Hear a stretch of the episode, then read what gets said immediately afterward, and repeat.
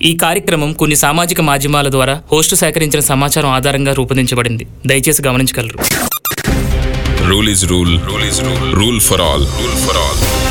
You are listening to Rule for All only on Dwani Podcast. Dwani Podcast. Rule is rule rule for all వినడానికి ఎంత వినసొంపుగా ఉంది కదా కానీ ఇది ఇలా కాకుండా ఇంకోలా ఉండుంటే బాగుండేదండి ఎలా అంటే ఆడవాళ్ళకు ఒక రకంగా మగవాళ్ళకు ఒక రకంగా వేరే వేరే రూల్స్ అని మీరు వింటున్నారు rule for all only on Dhwani podcast. నేను ఆర్జే నాని. అదేంటో తెలియదు కానీ పెద్ద పెద్ద చదువులు చదువుకొని రాష్ట్రాలు దేశాలు ఏలేద్దాం అనుకుంటాం. కానీ ఇక్కడ తెలుసుకోవాల్సిన విషయం ఏంటంటే అంత పెద్ద చదువులు చదువుకున్న మనము చిన్న చిన్న తప్పులు చేసుకుంటూ అసలు మనం చదువుకుంది చదువేనా అనే స్థాయికి వచ్చాం ఏం డెవలప్మెంట్ భయ్యా? సూపర్ అసలు.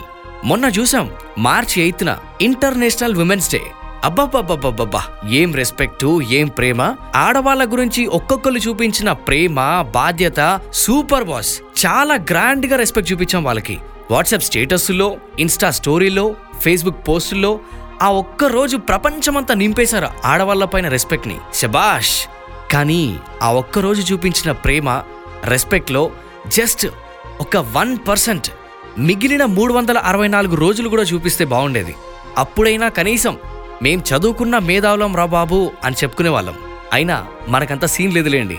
అది ఎలాగో మన వల్ల కాదు కదా. ఎందుకంటే మన దృష్టిలో ఆడవాళ్ళంటే చిన్న చూపు. మగాళ్ళే కష్టజీవులు విపరీతంగా కష్టపడతారు లక్షలు కోట్లు సంపాదిస్తారు కాబట్టి. పోని అలా లక్షలు కోట్లు సంపాదించాలని ఒక అమ్మాయి అనుకున్నా కూడా ఆమెకి అంత శక్తి ఉన్నా కూడా మనం ఎలాగో అవకాశం ఇవ్వం కదా. ఒకవేళ ఇచ్చామే అనుకోండి. వాళ్ళు పడే కొండంత కష్టానికి చేతిలో పడేది మాత్రం ఐదు రూపాయల కొత్తిమీర కట్టంత. అమ్మా తల్లి నువ్వంత కష్టపడకు. నువ్వు ఎంత కష్టపడ్డా నువ్వు ఆడదానివిగా పుట్టావు కాబట్టి వాళ్ళు నీకు ఇచ్చేది తక్కువే. అలా ఏడ్చింది ఈ సమాజం అంతా న్యాయం బాస్ న్యాయం. Rule is rule rule for all అని కాదు. Rule for men rule for women అని పెట్టాల్సింది. బాగుండేది. తినడానికి తిండి కూడా లేని పరిస్థితిలో ఉండి ఆడపిల్ల కదా చదువుకొని ప్రయోజకురాలయ్యి బాగా సంపాదించి వాళ్ళ కష్టాల నుండి గట్టెక్కిస్తుందన్న సముద్రమంత నమ్మకంతో ఎన్నో రోజులు పస్తులుండి ఎన్నో అప్పులు చేసి చదివిస్తే సరిగ్గా జాబ్ ఇంటర్వ్యూలో సెలెక్ట్ అయినప్పుడు తెలుస్తుంది అసలైన కథ. కంపెనీ చూపించే జీతాలు కనీసం వాళ్ళ ఇంట్లో తినే తిండికి కూడా సరిపోవని.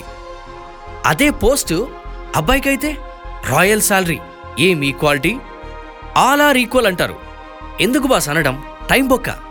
జెండర్తో సంబంధం లేకుండా equal pay for all for the same work irrespective with caste and religion అని అప్పుడెప్పుడో రాసిపెట్టారండి బహుశా ఎవరో తెలియక తుడిచేసుంటారు. అసలు ఆడవాళ్ళపైన ఎలాంటి వివక్ష చూపించొద్దనే ఉద్దేశంతో ఆర్టికల్ థర్టీ నైన్ డి మన రాజ్యాంగం తీసుకొచ్చింది. కానీ ఏం లాభం? అయినా అడిగే ధైర్యం ఒక స్త్రీగా నీకుండాలిగా.